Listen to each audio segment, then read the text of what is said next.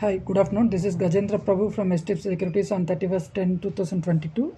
Index opened with up gap and extended the rise gradually, and it is currently trading higher by 199 points. Index has registered an intraday high of 17,989. So far, no signs of weakness from highs, and the gap zone remains unfilled. The advanced decline ratio is positive, and the overall market breadth is also mildly positive.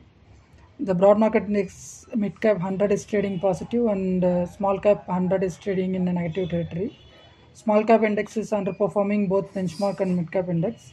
In the sector side, uh, IT and auto are trading with positive tone, while metal index is trading mildly negative.